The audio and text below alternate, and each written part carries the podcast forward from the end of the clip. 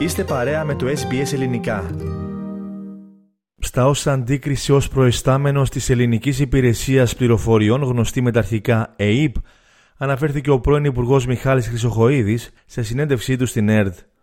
Ο κ. Χρυσοχοίδης τόνισε πως το πρόβλημα στην υπόθεση των παρακολουθήσεων δεν είναι το σε ποιον υπάγεται η ΕΕΠ, αλλά ποιο είναι το θεσμικό πλαίσιο που διασφαλίζει εγγυήσεις ούτως ώστε οι επισυνδέσεις να γίνονται με τρόπο απόλυτα νόμιμο και συνταγματικό που να σέβεται τα ανθρώπινα δικαιώματα. Ο πρώην Υπουργός προχώρησε αυτή την δήλωση ξεκαθαρίζοντας πως η ΕΕ παλιότερα ήταν ευθύνη του Πρωθυπουργού αλλά και του εκάστοτε Υπουργού Εσωτερικών. Αν η ΕΕΠ υπάρχει στον Πρωθυπουργό ή στον Υπουργό, αυτό είναι ένα ζήτημα το οποίο δεν, δεν έχει καμιά ιδιαίτερη αξία με την έννοια είναι θέμα μιας πολιτικής επιλογής.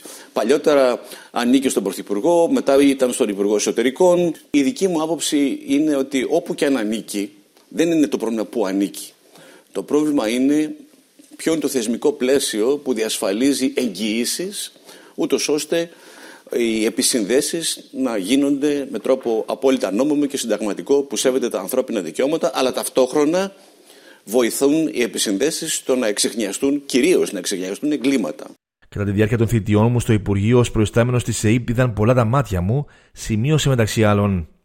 Ο κ. Χρυσοχοίδης χαρακτήρισε ως θετικό το γεγονός ότι η κυβέρνηση απάντησε αμέσως ενισχύοντας τις εγγύησει.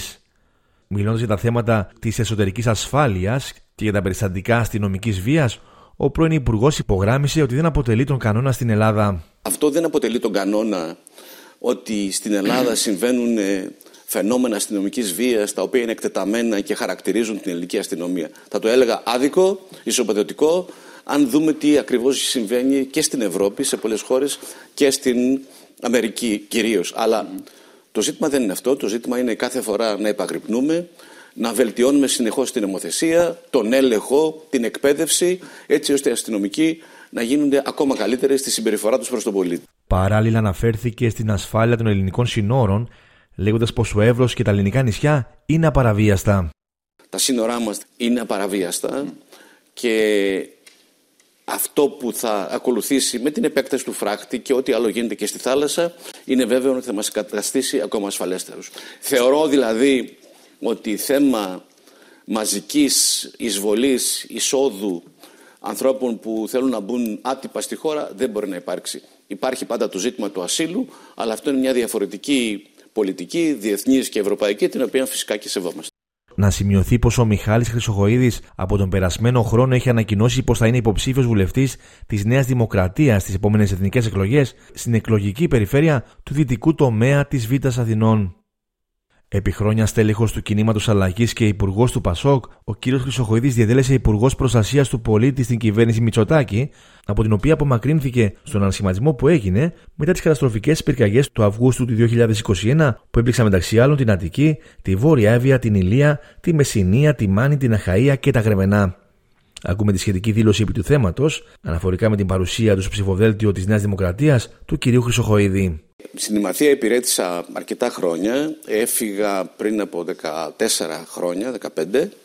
Είχα έρθει στην παλιά Β' Αθήνας ε, μέχρι το 2015. Έκτοτε δεν εξελέγει. Τώρα βάζω για πρώτη φορά με τη Νέα Δημοκρατία στη Δυτική Αθήνα, η οποία είναι μια περιοχή με πολύ ιδιαίτερα χαρακτηριστικά, οριοθετημένη και αν θέλετε για μένα η Δυτική Αθήνα, ο δυτικός τομέας της Αθήνας αποτελεί μια πρόκληση να αγωνιστώ με την πείρα και την ε, δυνατότητα που διαθέτω να βοηθήσω τους ώστε να αποκτήσει μια ταυτότητα περιοχή, να πάμε σε μια μεγάλη ανάπτυξη. Θέλετε να ακούσετε περισσότερες ιστορίες σαν και αυτήν; Ακούστε στο Apple Podcast, στο Google Podcast, στο Spotify ή οπουδήποτε ακούτε podcast.